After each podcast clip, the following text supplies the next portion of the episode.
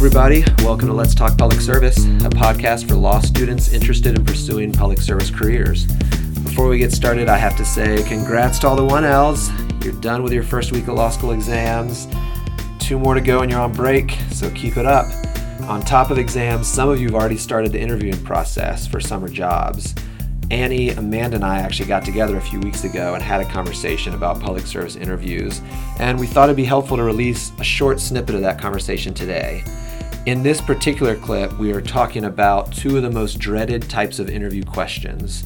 So let's just jump right into the conversation with Amanda's least favorite interview topic. Tell me about your greatest weakness. Yeah, wah wah. I think most people feel that this is their most dreaded uh, interview question, um, but it doesn't actually have to be that painful. What I tell students is to go back to their resume to come up with a, a greatest weakness. So, how do you go about doing that? Read through your resume, read through every entry that you've put on there, read through every bullet, make sure that you can actually talk about every bullet on your resume. But what I would then do after reading through my resume, making sure I knew everything on it uh, and could speak intelligently about everything on my resume, is to consider something positive about the experience and then something that was more challenging or difficult. And then I bet out of that more difficult experience that you recall from that entry, you will come up with a greatest weakness. Mm-hmm. Yeah, What do no, that's think? great. Annie, do you have any examples? Not that people should copy other people's greatest weaknesses, but do you have tips on like what good answers sometimes are for that question? Yeah, I guess the most. I mean, it has to be honest, right? That's what makes it hard too.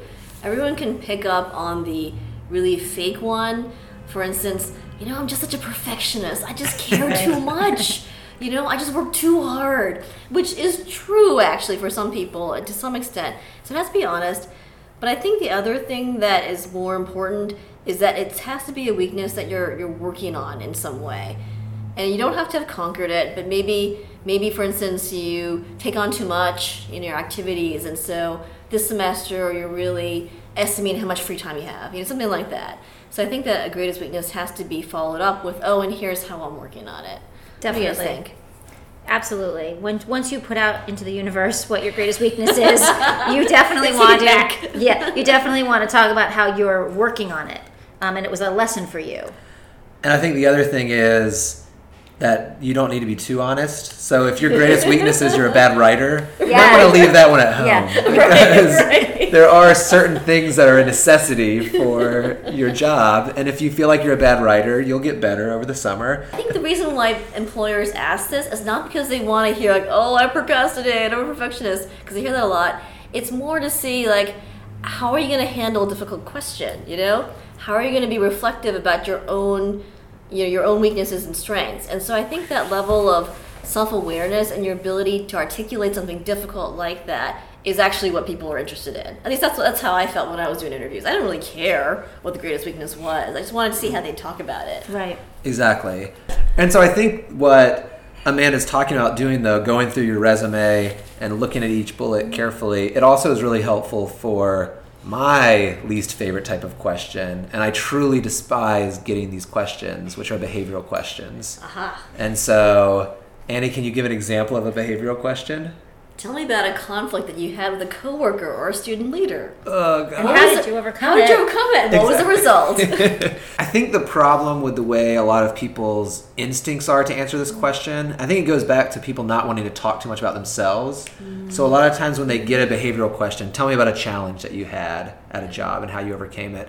They talk a lot about, you know, well, I was working at this particular organization, and at this organization, this is the kind of work they do, and this is the kind of problem that I saw, and here's how that problem is really hard, and this was the result of it. And they don't really talk about themselves and sort of emphasize the things that they did to, to mm-hmm. solve the problem or to, you know, solve the conflict or display leadership. And so, even though it's really cheesy, we have a method that we talk about called the STAR method. what does STAR stand for, Lon? Exactly. Tell us. So it's situation, task, action, result. And so essentially, when you're answering these types of questions, what you really want to focus on is the action, which is what you actually did. So setting up the situation, which would be like talking about what kind of place you were working at, and setting up the task, which is the problem at hand, should really only take four or five sentences total. So of the star, the st should be really short. And the action should be the vast majority of your answer. Because when employers are asking you this, they aren't really that interested in the problem that you were facing. They're interested in how you overcome it and the type of per, the type of employee you're going to be. So you really want to focus on that action. And then in a sentence or two, you want to remember to wrap it up with what the end result is. And so a lot of times I'll have people do a great job with the STA part, and then they leave me hanging on the action. I mean, on the result, and you know, I don't get to hear the either great result Right. that that it ended up being, or it's okay if the result was bad. And in some ways, sometimes those answers are even more entertaining. So it can show that you know you're used to doing really hard work and not getting the result that you were looking for, because that's what a lot of life is. Yeah. Womp womp. Right. I think it's also really important for the action piece. Tell me what you think is is to make sure you highlight the role that you played. Mm, right. I'll often find students who talk about the, this conflict or a challenge that they had, and then they sort of conclude with and we resolved it or it got resolved and they don't sort of insert themselves into the problem Mm-hmm. and so the employer doesn't really ever get to see what the person did to get things done and to make things either better or, or not, but what their role was. So make sure to, to be a part of the story. Exactly. This is your time to be selfish and take credit for like what you actually accomplished. Um, and once again, going through your resume and, and carefully analyzing it will help you come up with these narratives for that answer. I mean, sometimes it can feel really small, but a lot of times the most revealing parts of behavioral answers that I hear from students are little things like, oh, I decided I would talk with the co-president one-on-one first. I knew that it was kind of a sticky issue, so I talked with them and I explained where I was coming from, and then we both came to an agreement about how best to proceed. And then we went and talked to the committee, or whatever the example was. So it may feel small, but the way you explain how you broke down the problem can actually speak volumes about how you'd handle situations in the workplace. Because in a way, like all of these questions are meta questions, and they're not. They don't really care what you really did in life. It's that they want to know how you reflect on it now and how you'd act in the future. That's a really good point. It's sort of like when you were in middle school and you were in math class and you had to show your work. Yeah. Like Which if I you- hated. Exactly. So even if you get the answer wrong, Yeah. like the end result of your math question, you get credit for showing your work, and that's what these are. You really have to be willing to show that work throughout the process. Right. So that's it for today's clip. Don't forget to reach out to us anytime if you want to do a mock interview or just think through any particular types of interview questions. We're around next week, but we'll also be around as a resource throughout your break too. So good luck with the rest of your exams and don't be a stranger.